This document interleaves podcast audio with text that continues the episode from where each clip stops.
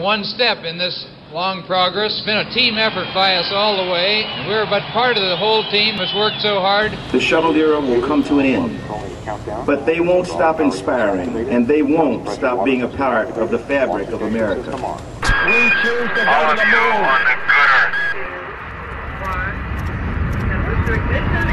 That's one small step for man, one giant leap for mankind.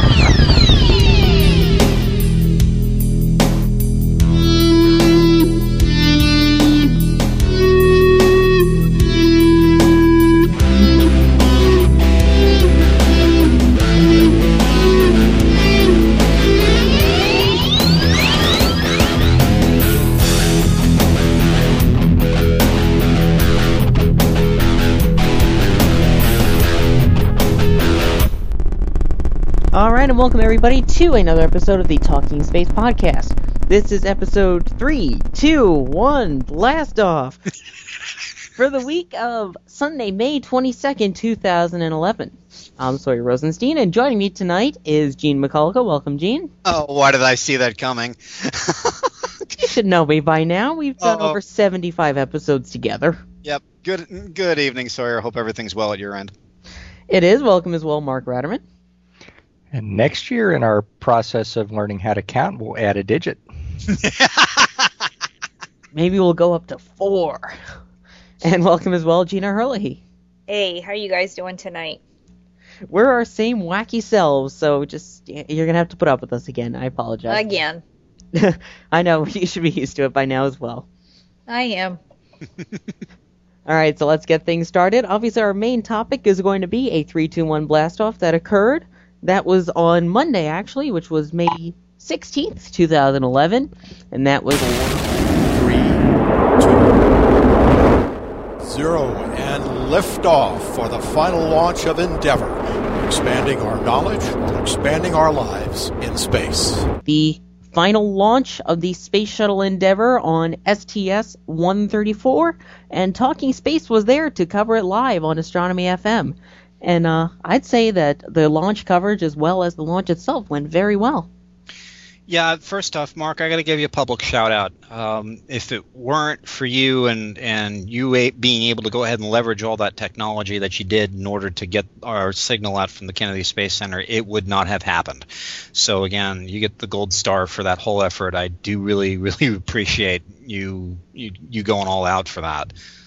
My pleasure. Uh, one of those things where more than once I held my breath, wondering when I set up if everything was going to be working like it had been the day before when I left, and it did. So uh, thanks to uh, A T and T and for NASA giving us a spot to uh, to get plugged in and, and on the air.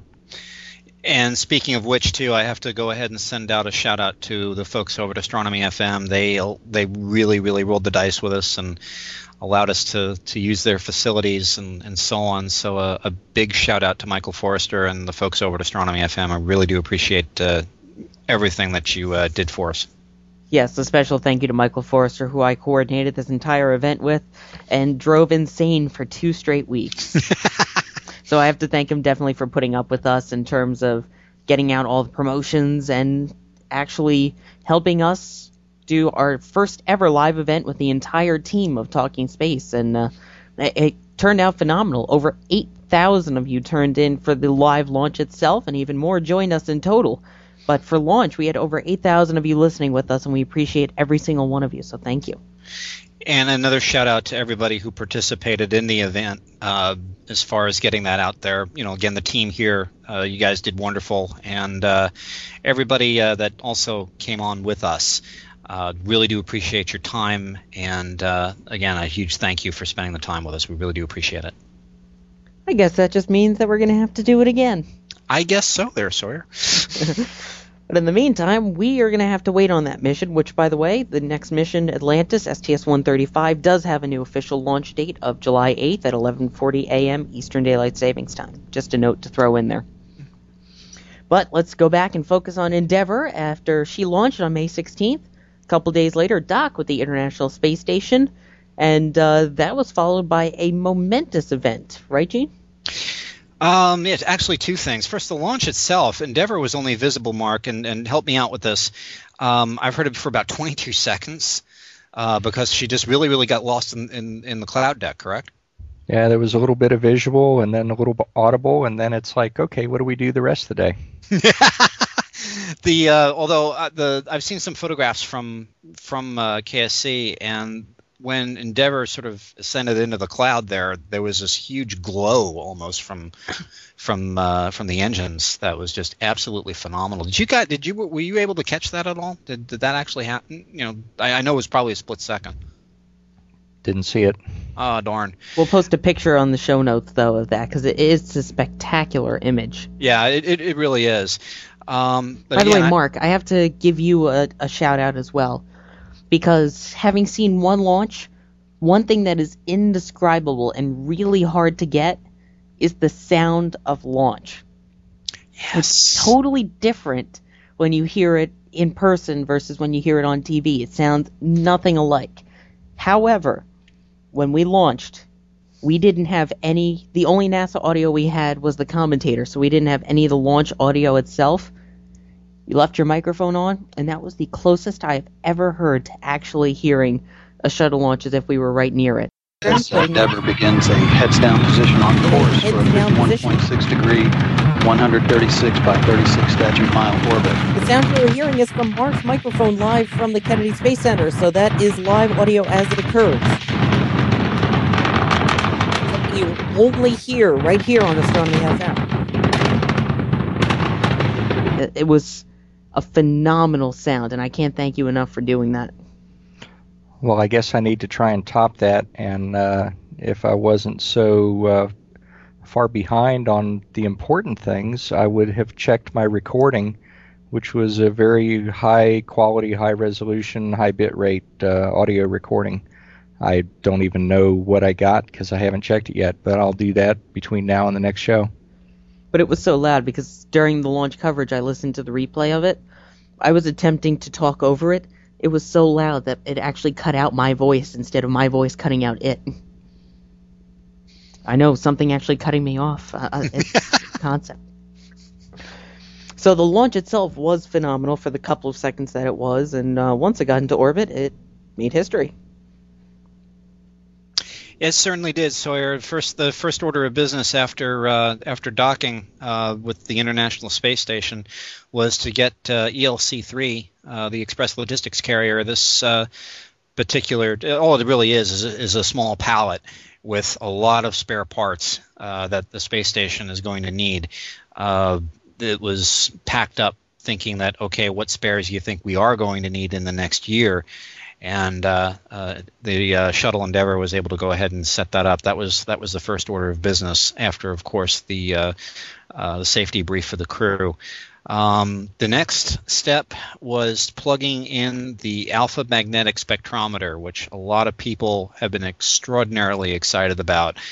Um, essentially, Mark Kelly calls uh, A M S the uh, uh, the scientist and Hubble the photographer. Um, but uh, Within, I guess, if if I recall from uh, Doctor Ting's press conference, um, with almost within an hour or a couple hours, uh, Doctor Ting was saying it, it was late. He really wasn't paying attention to the clock. He was paying attention more to the data. Uh, they were starting to get, you know, thousands of hits on all of the detectors. So um, A M S is going to be, it looks like it's going to be an unqualified success. A lot of people are very anxious too to find out what uh, A M S is going to be able to tell us, and it should be really, really amazing. So yeah, indeed, the future is going to be very, very interesting for, for A M S, and we're all going to be very, very eager to see what uh, A M S discovers. Uh, it will will go ahead and rewrite the astronomy books for for, for years to come. Uh, so uh, both uh, the main objectives were completed within the first couple of days of the flight. Uh, also, during the rendezvous, um, the uh, the storm uh, the STORRM system, which we profiled on the uh, the last show, was activated for a little while to get some data. And uh, uh, STORRM again is a sort of a LIDAR um, device that will go ahead and be incorporated into the next generation of spacecraft. Uh, the idea first was to initially put that into the uh, Orion spacecraft that Lockheed Martin was building. That was going to be the follow-on to the shuttle, but since the uh, commercial stuff has sort of uh, taken uh, precedence, um, Lockheed Martin is still pursuing the Orion project as part of Uh, the commercial uh, efforts, and is hoping too that they will sell this particular um, tracking system to other individuals that might be interested in making spacecraft to dock with the International Space Station or dock with uh, other spacecraft. Uh, but STORRM again um, worked exceptionally well, and the folks over at Lockheed are extraordinarily happy about the data they got uh, during docking. So I and, should go ahead and point that out. And I believe during uh, your special episode number three twenty, you outlined STORRM a little bit as well, right? Yeah, that's, that's right, Sawyer. So if anybody's interested uh, to uh, to go ahead and, and download uh, episode three twenty, uh, they will get uh, the information on STORRM directly from the folks that designed it.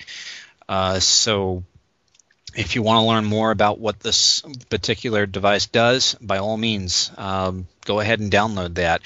Uh, essentially, what, what STORRM is, it's a new docking guidance system, uh, and uh, I believe, too, it's got far more abilities um, than uh, uh, the current systems. I think its range, uh, the acquisition range that STORRM can pick up another another vehicle is about twenty thousand feet, and uh, the folks over at NASA considered that to be very impressive, because I think the, the, the current ones is – I forget exactly what, what the current uh, uh, distance is for the current docking systems, but I know it's it's not twenty thousand, so they they can get good data beginning at twenty thousand feet as far as distance and things like that. So that's that's that that's unprecedented. So STORRM work, worked extraordinarily well. Um, I guess the next point of business was uh, the uh, uh, the first of the uh, four spacewalks that are being planned. Again, these are E V As that will be the final uh, E V As performed by uh, by shuttle astronauts ever. So this is kind of, you know, the first of the, the you know the beginning of of the, uh, essentially the end. Um, the primary objectives uh, for uh, E V A one, which were performed by uh, Drew Feustel and uh, Greg Chamitoff, with uh, Mike Fincke being the uh, uh, E V A chore- choreographer, uh, were to uh, retrieve uh, a materials. What, what's called a MISSE experiment, or Materials in, International Space Station Experiment um, seven A and seven B, which I believe were left behind by S T S one twenty-nine. So they want to go ahead and pick those off of uh, the uh, E L C, the E L C two, which is where these these two experiments were sitting, and replace it that with um, with MISSE eight, which they are bringing on board. Um, they were to install a new crew and equipment translation aid, or a C E T A cart, on, on the S three truss. This is again is essentially a tool shed, a uh, place to uh, to just keep uh, some tools on hand uh, for uh, for spacewalks and for repairs, um, and to install a external wireless communications antenna. Now uh, we were live tweeting that. If anybody's interested, they can go back and take a look at the ta- Talking Space feed and. and see the uh, the play-by-play for that. But uh, everything went exceptionally well for E V A one.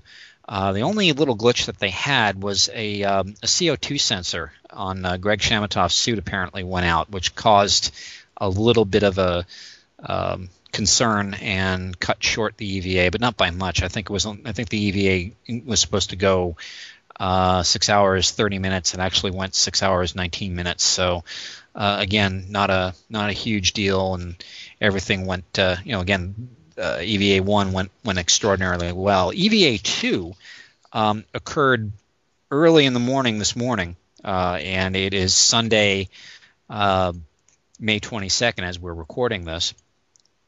The uh, E V A crew was, again, Drew Feustel and Michael Fincke, with uh, Greg Chamitoff being the E V A chore- choreographer on this one.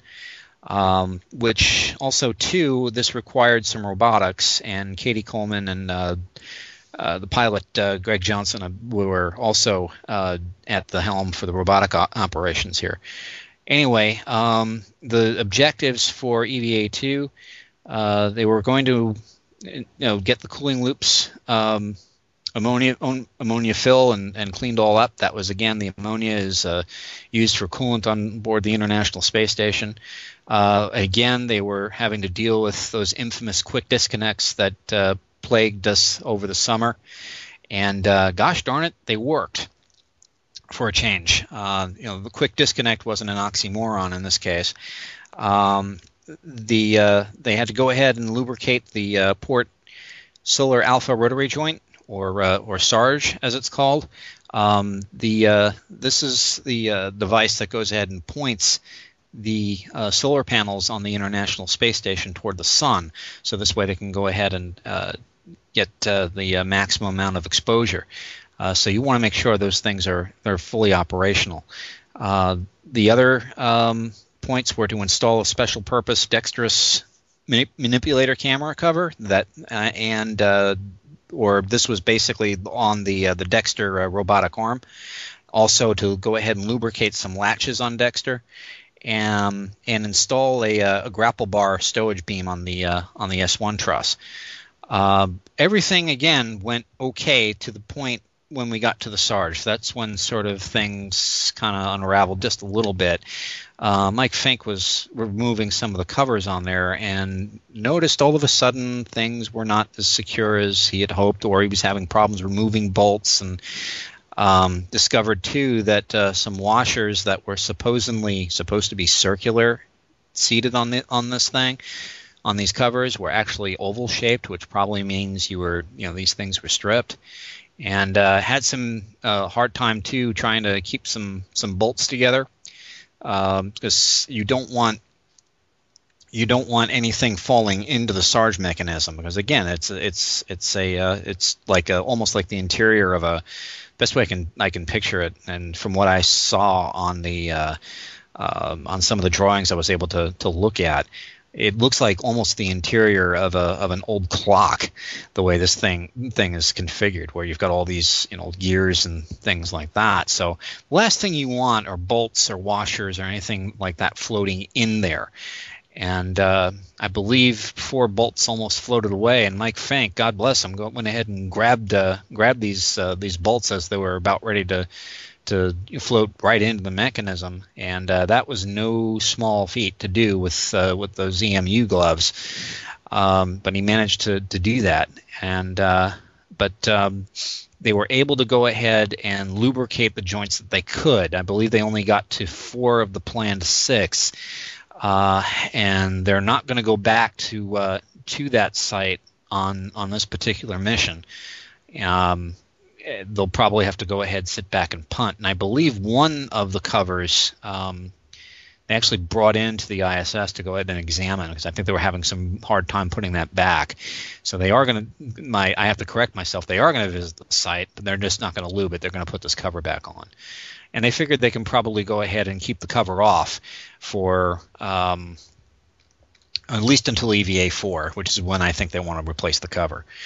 So, but all in all, um, not a bad uh, not a bad day in space today. Uh, the um, the E V A went extraordinarily well, but I also think too, if I recall, this was the sixth longest E V A in in shuttle history. I'm trying to go ahead and look up my my numbers right now, because I remember live tweeting them, and I'm trying to I'm trying to pull that those numbers up. The uh, E V A today was about eight hours seven minutes, um, and it is the sixth longest in history. Uh, this brings up the uh, the total time in support of I S S activities, uh, as far as uh, extravehicular activities is concerned, to eight hundred and I'm sorry, nine hundred eighty-eight hours and nineteen minutes. It looks like too, with the uh, next two E V As, we might actually break the uh, the one thousand hour mark on uh, on uh, E V As for uh, for um, for I S S support using the shuttle. I, uh, I think you have to pause and appreciate for a minute just how long a time that is. Yeah. Eight plus hours. Now you imagine if you were working a job, say, I don't know, retail, where you're on your feet, eight plus hours. You get a break. These guys don't. They don't get to go back inside, take their helmet off, wipe their brow. And just how difficult everything is, even though everything's so well rehearsed, so well coordinated, but and, and so well practiced, but still, everything in zero gravity is so much more difficult than it is you know, a gravity and an orientation of, okay, I left my my screwdriver on my tool belt, and oh, okay, now it's floating behind me, and to grip gloves with those fingertips that they have to manipulate, and just the, I've heard about astronauts complain about how tired their hands are when they get inside after an E V A, just because it's such an intense workout. So, I mean, that is just, the, the fitness that requires to pull that off is amazing. I, I think they should get kudos for that. I have to agree with you there, Gina, and that's why I was I was pointing out the, the dazzling achievement that Mike Fincke did in grabbing all those bolts using uh, the uh, the suit he was in. And those gloves are not really designed to do that. And I think the E V A officer um, at the uh, the press conference basically said that that is probably, you know, the the limit of of what you can grab in those gloves. And for him to do that that quickly, wow. I mean, that was no small achievement. So, you know, again, hats off. And just another plug on on uh, show three twenty too. If anybody wants to learn more about the uh, the spacesuits, we talked to one of the engineers that uh, helps maintain and uh, the uh, the current uh, shuttle uh, shuttle uh, uh, E V A suit, and uh, uh, we'll also talk about a little bit too about the future uh, designs for future suits, because Gina, again, you pointed out. Uh, Astronauts have complained about uh, their hands and so on. Again, you've got to go ahead and do glove checks on, on these things to make sure that there's no punctures or anything like that. And if you listen, folks are uh, kind of attuned to listening to uh, extravehicular activities in the shuttle era, they realize that every so often um, a glove check is required now to make sure that these gloves are in good shape. Um, But again, um, it looks like we're going to probably reach the one thousand hour mark on this flight uh, in support of the International Space Station. Uh, this was the one hundred sixteenth, just for folks that are interested in, in statistics, uh, this was the one hundred sixteenth spacewalk from uh, I S S airlocks, and um, I believe this was, again, the, the second E V A for uh, S T S one thirty-four. Um So, again, we're looking for the next next two E V As. I think the next one is planned for this coming Tuesday morning. Um, the objectives there are to install and hook up a uh, power data cable grapple fixture on, excuse me, on the Zarya module, install a uh, video, vid, I can't speak anymore, folks, I'm sorry, install a video signal cover on Zarya, and install jumper cables between the Harmony node and the Unity node and the Zarya module. I believe this might be a, that might be an exercise too, and, and folks, you know, forgive me if I'm wrong here, but I think we, we had, had some plans to do that at one point too, where that was, that was also being worked on one of the uh, the flights or, or or something, as I kind of recall hearing hearing something like that. And I believe that E V A is also scheduled to go six hours and thirty minutes. Um, and the final E V A of the mission, um, again by uh, Fincke and uh, Chamitoff, with uh, Drew Feustel being the uh, the I V or the in, intravehicular crew member. Um, They are going to stow the orbital boom sensor system on the starboard truss. This will uh, this will uh, mark the retirement of the O B S S as far as a being a, uh, a shuttle device, and uh, will uh, start its new life as a, basically an, an arm extender for uh, for Canada Arm two should it be needed in the future. Um, they're going to swap grapple fixtures on the boom, and then replace, uh, I'm sorry, release expandable uh, diameter fixtures on, on a spare uh, special purpose dexterous manipulator arm, or Dexter. Apparently, they're going to go ahead and make sure that Dexter's got some spares, and, and make sure things are, are are good to go with that if if De- if Dexter needs a spare arm in the future. Um, so you know, those are the uh, that that's what's coming uh, this week, and. Uh, If uh, you folks are uh, insomniacs and want to go ahead and spend watch the E V A, uh, tune in to NASA television, or uh, tune in to uh, Net, NASA T V on the net, and, and we'll you know go ahead and take a look. But, of course, we'll give you a recap next week as far as the uh, the activities on E V As three and four. Can I point something out that's just a scary thought? Sure. When it comes to the E M Us, the extravehicular mobility units that are used for the shuttle, mm-hmm.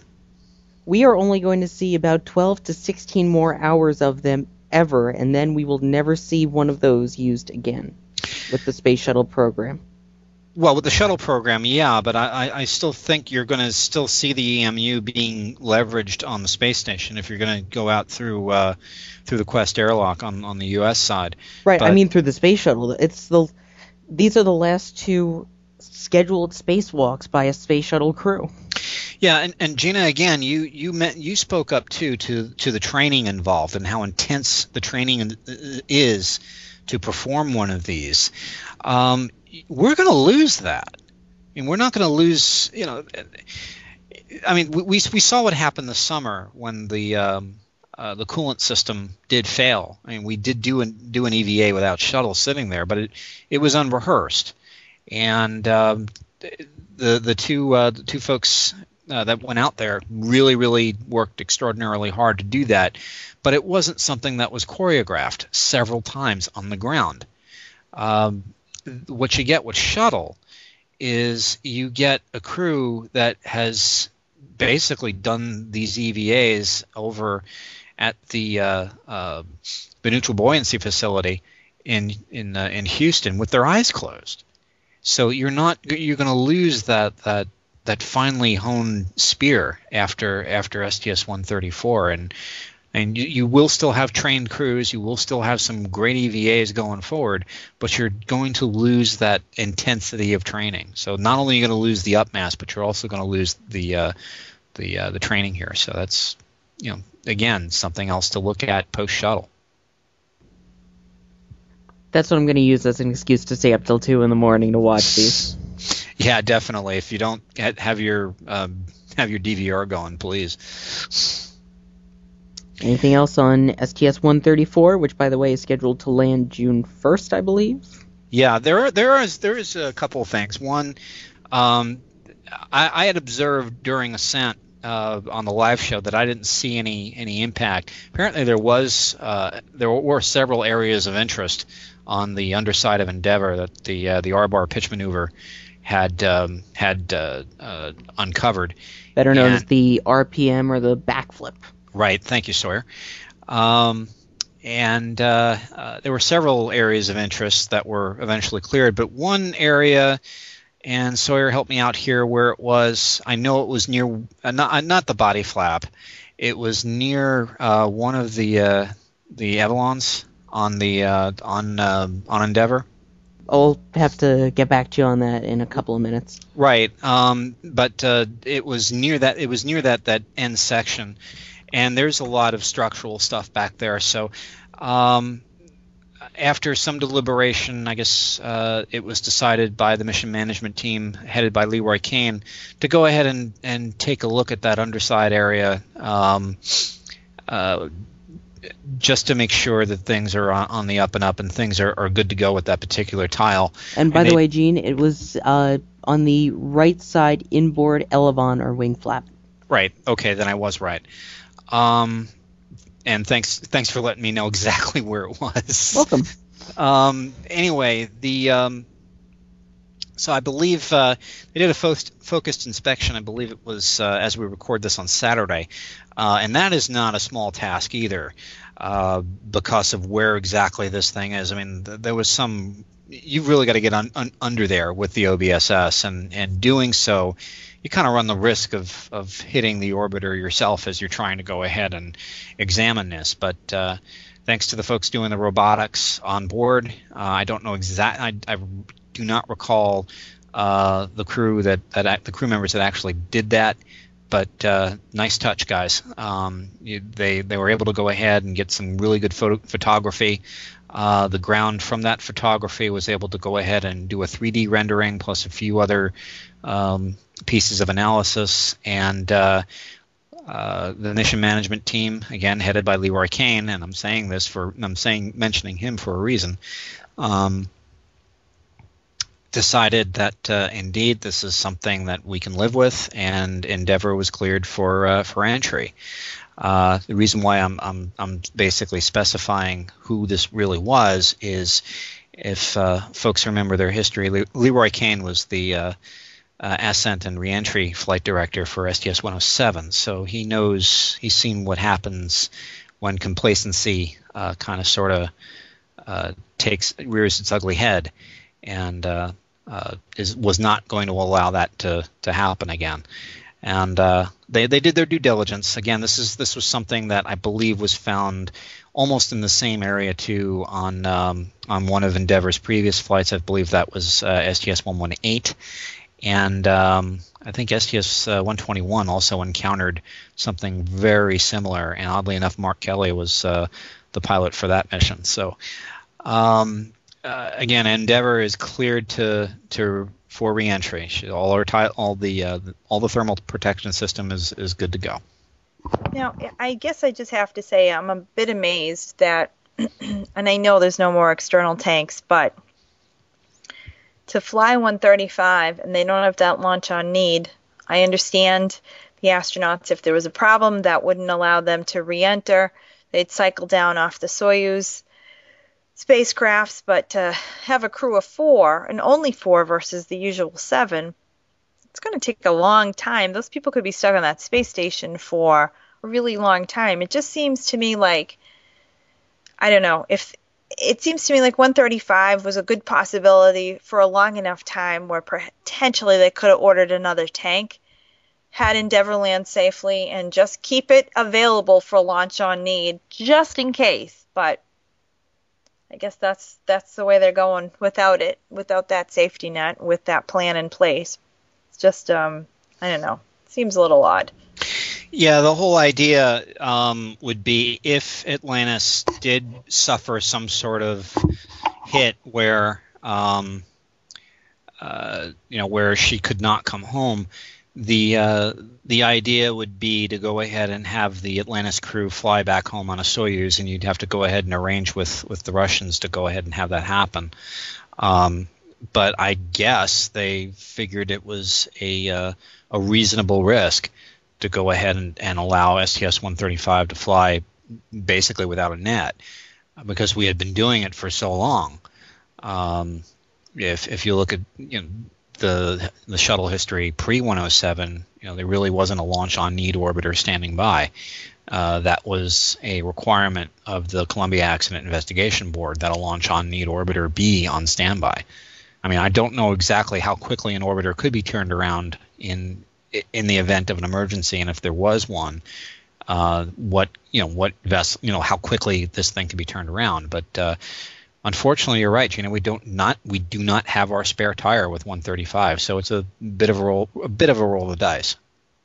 Well, see, I mean, they've all been molded for their Soyuz seat cushions and everything. So, I mean, if a worst comes to worst, at least there's a problem. They have a backup, but let's just hope that there isn't a problem in the first place. I expect to see Atlantis um, out on the runway after a successful mission um, on S T S one thirty-five. By the way, they did mark the runway where Discovery landed, right? Yes, they did, and they'll probably do the same thing with Endeavour, and they'll probably do the same thing with Atlantis once they come home.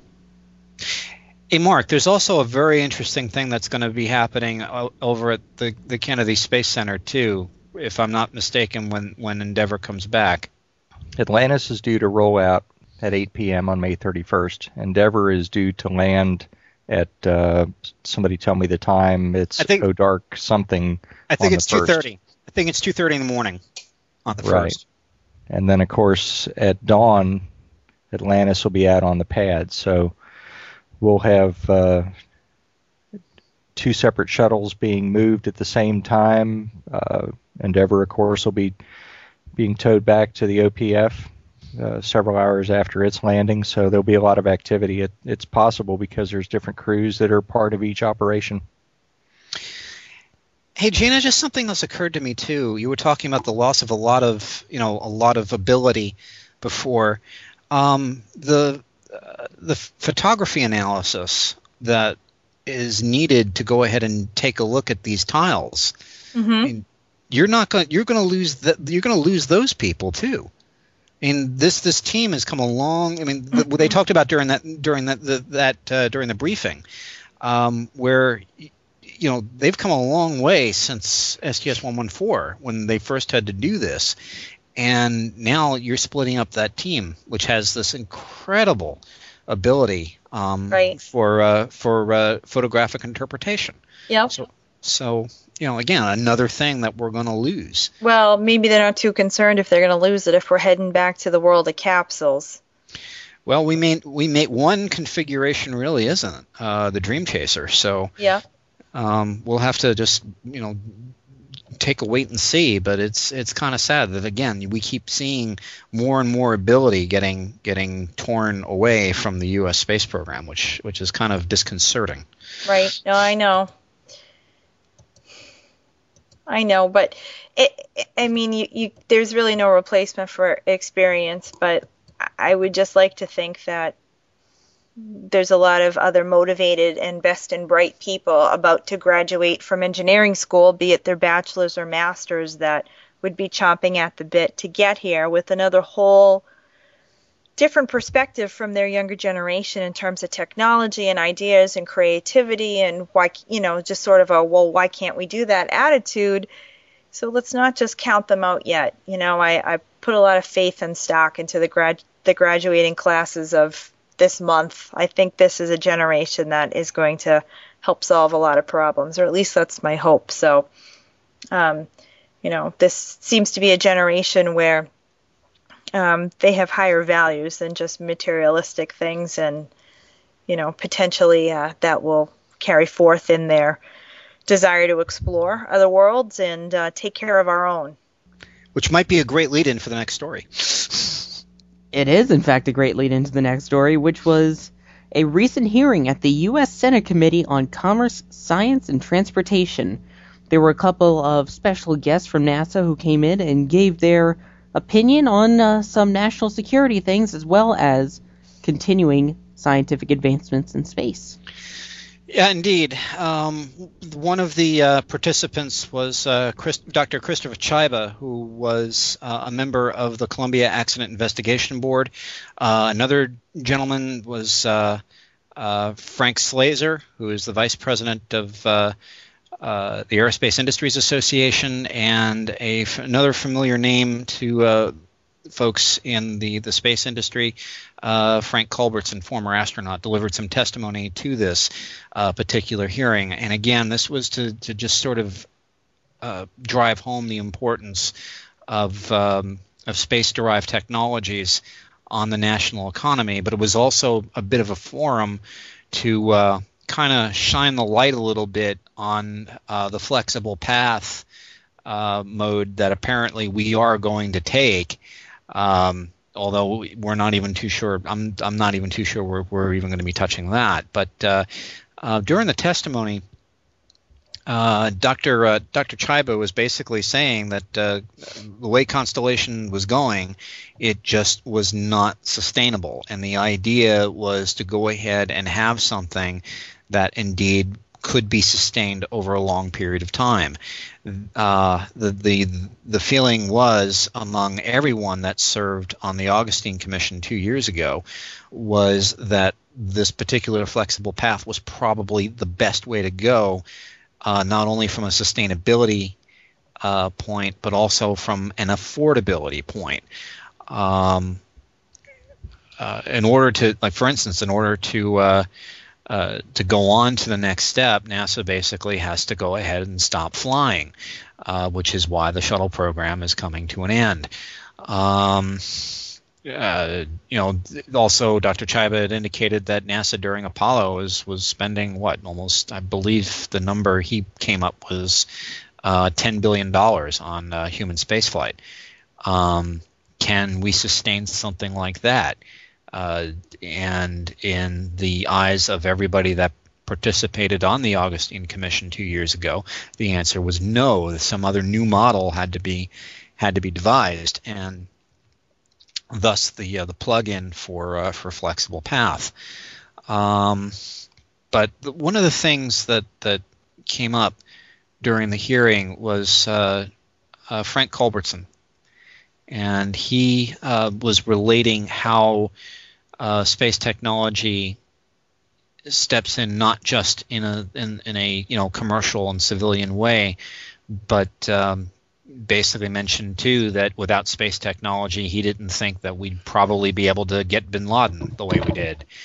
Um, but it, one of the things that he did mention was uh, in, in his testimony was the day uh, uh, on um, when he was on board the International Space Station. Day was September eleventh, two thousand one, and he was just uh, relaying down um, a medical report. Uh, he went ahead and did a full medical workup, you know, a full medical exam on on on his uh, his two crewmates and uh, himself, and was just relaying that data down. And the doctor at the time uh, basically said, you know, Frank, hey, we're having a bad bad day down here, and essentially informed Uh, Uh, Mister Culbertson what was going on. Um, he said that uh, he was able to go ahead and grab a, a video camera, so he knew that this current pass was going to take them right over the New England area, uh, which would bring um, New York to bear, and uh, uh, took, took some unfor- you know, amazing photographs of the carnage that was going on below. And uh, unbeknownst to him, at the time uh, that he had his uh, video going, he actually recorded um, the North Tower falling down uh, from where he was from two hundred miles up, and recorded the plume. So it was it, that testimony, knowing you know, knowing some acquaintances that were touched by this, and uh, there's a lot of people here in the New York metropolitan area, you know, who know folks who were. Um, It, it, it gave me goosebumps listening to that testimony. But um, Culbertson was basically indicating that uh, he, he was actually surprised that uh, when he talked about NASA and its budget and so on to other people, he thought that uh, the, the, he got the impression from these people that uh, they all thought that NASA NASA's budget was like ten percent of the nas- national budget. And he said, if only that were true. Um, not a lot of people realize that it is less than zero point five percent of the national budget. Um, and uh, it, it, that that part of it just completely amazed him. He also indicated that uh, um, he's a little he's he's a he's a supporter of of, of this commercial implementation that that is uh, going ahead. He believes that uh, the I S S should be visited as many times as possible with as many vehicles as possible. Um, he's uh, uh, also indicating too that, you know, he closed his his opening remarks saying that uh, great nations do great things, and we should continue, uh, which also brings to mind uh, uh, Mark Kelly's commentary just before flying Endeavour. Um, after uh, Mike Leinbach cleared him for launch. Uh, sorry, you've, you, you've got that, right? If you can run that for me. No problem. As Americans, we endeavor to build a better life than the generation before, and we endeavor to be a united nation. In these efforts, we are often tested. This mission represents the power of teamwork, commitment, and exploration. It is in the D N A of our great country to reach for the stars and explore. We must not stop. Yeah, when Mark Kelly said, you know, those those words that uh, exploration is in the, the D N A of, of this nation, and we must not stop, and it, it essentially echoes uh, Mister Culbertson's views, views as well. Um, uh, another gentleman that was uh, there, Elliot Pullum, um, again pointed out that um, Telstar, which was the first communication satellite, is now responsible for uh, satellite television and satellite radio, um, because uh, because NASA had to devise better uh, docking and un- undocking mechanisms. We now have LASIK technology that's that's going ahead and and uh, taking care of vi- uh, you know, people's vision. Um, he went he went on to um, uh, to just point out a lot of other things, you know, about uh, satellite television too. We nobody would have that. So, you know, guys, um, I, this is something I, I love getting in arguments with, with with folks that don't think space technology touches them, as they sit there answering their telephones, listen, watching their G P S. You know, um, it, it it was just all of that. But um, a lot of a lot of uh, questions from Uh, Uh, both uh, Senator Nelson and uh, Sen- Senator Hutchinson were still kind of, you know, sort of – and I don't want to say anti-commercial, but they were kind of sort of trying to get to the, the nitty-gritty as to why this implementation should be the best. And again, uh, Doctor Chibo was saying, look, this is the most sustainable. This is what the country can afford to do right now. And plus, by doing, um, by allowing commercial companies, allowing, creating a much closer partnership, we can bring the costs down and hopefully be able to go ahead and do do better and greater things with our U S space program. So that kind of sort of remains to be seen, but uh, that was essentially the gist of the uh, of the hearing. And uh, uh, Sawyer, I think what we'll do in, in, in the show notes, we'll put, because I do have P D Fs of the uh, uh, opening remarks by uh, by three of the uh, the folks uh, that te that testified. So I'd like to go ahead and put those in the show notes if you don't mind. I will do my best to get those in the show notes. I'll make that work somehow. All right, and with that, I think we'll move on to a fun one next. And that would be a story that came out of Lake Elsinore, California. A woman on the internet was selling a moon rock. Already I know that some people that are out there are going, huh, there's something wrong here. Yeah, because my eyebrow just went up. That's because a moon rock is considered government property, which means that unless you're part of the government, you can't own one. And in fact, an individual can't own it. It's the government that owns it. So uh, let's just say a red flag was raised there. So she had the moon rock, and she was trying to sell it online, and she had interest from somebody. So uh, she was selling it for the low, low price of one point seven million dollars for a couple grams. And so they said, we'll meet up at uh, Denny's restaurant in Lake Elsinore, California, and we will make the sale. So the two of them met to make the sale. The difference was, it wasn't just two of them. It was the woman, and once she produced the rock, it was undercover officials from the government as well as NASA investigators who came and arrested her and then took confiscation of the rock. Is that not a story right out of science fiction? Oh boy! I, but I'm just picturing this. You're, you're you're you're trying to buy a moon rock at a Denny's restaurant. Did I hear that right? one point seven million dollars on the table. Yes. Oh boy. Okay, and um. There was a quote from somebody at the restaurant who said, I had no idea what was happening. Yeah, well, so, so this transaction happens, and all of a sudden this individual finds forty newfound friends by her side, huh? Um, wow. First off, yeah, you're right, Sawyer. Nobody can own a moon rock. I mean, I know lunar samples have been presented to, you know, astronauts and, and other individuals as thank yous. They actually do not have them in their possession. According to law, they have to go off on display somewhere at some museum or, or something like that, but no single entity can own a lunar sample. Um, so uh, did they ever, Sawyer, did they actually establish that this was really the real deal, that, that, that this was some sort of lunar sample that got out of the L R L or the Lunar Receiving Lab over in Houston?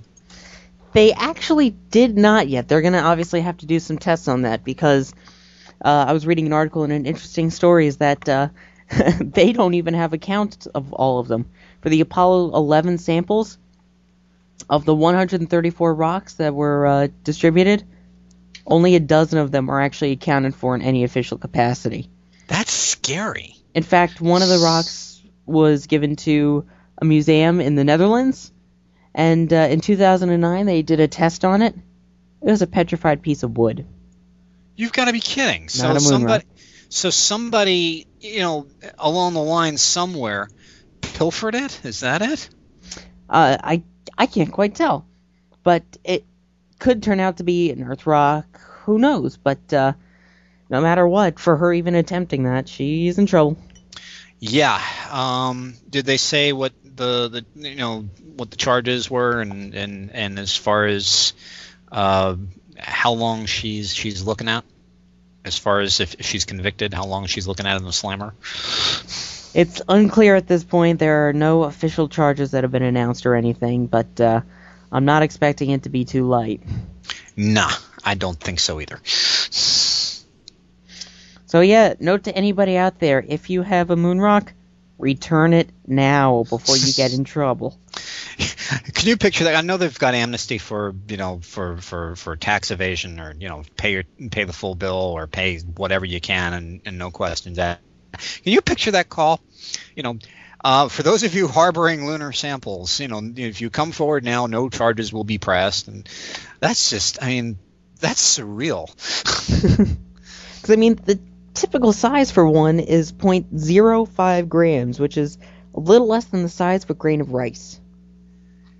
Real and, and and did they say exactly the size of this particular one that, that this individual was trying to uh, to pawn off or, or or sell? They did not, but we are assuming that it is a relatively small piece because they don't have anything larger than that really for Apollo eleven. However, for some of the Apollo seventeen rocks, there are one point one gram pieces on average. Wow. So yeah, who knows what the actual size of the piece is? Wow. There are too many scary facts in this story. Not just the fact that it was a possible, possibly trying to sell a moon rock. Mm-hmm. one point seven million dollars in a restaurant, uh, and you know, not a fancy restaurant or anything. You know, uh, Denny's. And how many moon rocks are actually missing that we didn't know about? That yeah, and now that's that's the crime right there. How many moon rocks are there that we didn't know about? I mean, we have space rocks all over the place. In my room alone, where, where I'm recording this, I have three meteorite pieces. Different story when you have moon rocks, where the total samples from all the missions was between two hundred seventy and three hundred rocks. Mm-hmm.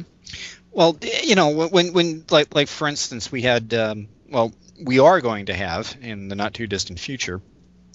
Uh, Jeff Notkin from uh, the Meteorite Man on with us, and uh, you know you you can't kind of equate um, you know finding a meteorite with, with a lunar sample directly taken by one of the Apollo astronauts. I mean, the American people paid for that rock to come back to Earth, so in essence, it belongs to the American government and not. You know, the not a, a single individual. Whereas you can buy and sell meteorites; it's not a big deal. I have a feeling we'll have that uh, Meteorite Men show coming up next week. Yay! Because this week we have another special show coming out with our special A M S specialists. Yep, we've got we've got um, um, a, an interesting little show on A M S coming up, and uh, coupled with. Uh, Uh, another journey I took while at the Kennedy Space Center. I wanted to get that in on uh, uh, show three twenty, but it would have been way too long, so it, it's going to be a bit of a standalone show. I'm not going to spoil it, but we did go ahead and, uh, or the press pool did anyway, we did get the opportunity to tour the um, Space Exploration Technologies, or SpaceX facility, out at uh, Launch Complex forty, which is uh, currently owned by the Uh, U S Air Force. um, SpaceX has a five-year lease on that area, and they're trying to see if they can expand that to a twenty-five year lease, um, just as the uh, the five-year lease is going. But that, we'll we'll cover that in, in, in the show, so uh, stay tuned. Exactly, because we have one last story to continue from last episode, which we met as a group of four, and we were talking about some uh, brave stuff-o-nauts. I'm trying to think of a name for them. Stuff-o-nauts? That would be Camilla S D O, Astro Fuzz, and Sky Blue, who participated in the B T S one mission. And that's the Balloon Transportation System, for those who are unaware. Camilla S D O is the Solar Dynamics Observatory mascot, who is a rubber chicken. Astro Fuzz represents uh, bears on patrol, and is a teddy bear. And Sky Blue represents A I A A and is a, we've been calling Sky Blue a flying stuffed pig. I kid you not. Well, go ahead, Sawyer. This this is a fun story, but go ahead. At last check, after their last launch, they ended up in the Sabine Wildlife Refuge in the swamps of Louisiana. At the time, we had no idea what was going to happen to them, but a few days later, they were found. In fact, uh, they still had some cupcakes left that they had with them as survival guide, as survival gear. Yeah, I understand, too. They had to spend some time in, quote, quarantine, close quote, because some of the lovely uh, uh, Louisiana swamp water kind of seeped into the uh, Inspiration one capsule, and unfortunately it kind of did a number on our, our stuffonauts there, as you're calling them. And uh, But uh, they got through it, and uh, uh, but they had to spend – they had to do their time in, in quarantine. Right. But in Camilla's uh, recent recap on the mission – Uh, she stated that uh, they, as it started to seep in, they ended up just hopping out, lighting a fire, and uh, singing campfire songs. I kid you not, I can post the link in the show notes to the article.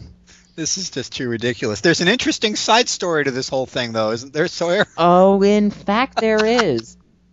Once they were finally discovered by airboat by the wildlife refuge people, they were then sent back to uh, their crew quarters. However, uh, there was a shipping company whose uh, name I shall not mention, but I will. I'll give you a hint. It starts with F and ends with Federal Express. Oh, ouch! Go ahead. Lost the package in Memphis, I believe, in Memphis, Tennessee. The package was lost in a warehouse, and uh, they had to brave the darkness and all the other wild creatures that were roaming around. uh, yeah, but much to uh, much to FedEx's credit, I'll go ahead and you know let the cat out of the bag. Uh, they did work with a Fed- Federal Express representative, and they were able to go ahead and and and eventually find the Inspiration one capsule that was unfortunately lost somewhere in a warehouse. And uh, much to, to their credit, they, they, they worked hard since it was a, a bit of a, a public rela- relations event. And uh, hats off to, to Federal Express for helping the folks out. They really did, did a bang-up job in locating that package. Yes, they found it. And, in fact, recently I've been uh, tweeting with the box. You thought it, you thought the story was strange. This can't get any more weirder. Yes, there were uh, two counts. There was Trapped in a Box and B T S Unboxed, who were created and uh, were tweeting from Memphis trying to be found. Actually, I think one of those accounts is following me or following Talking Space, whatever.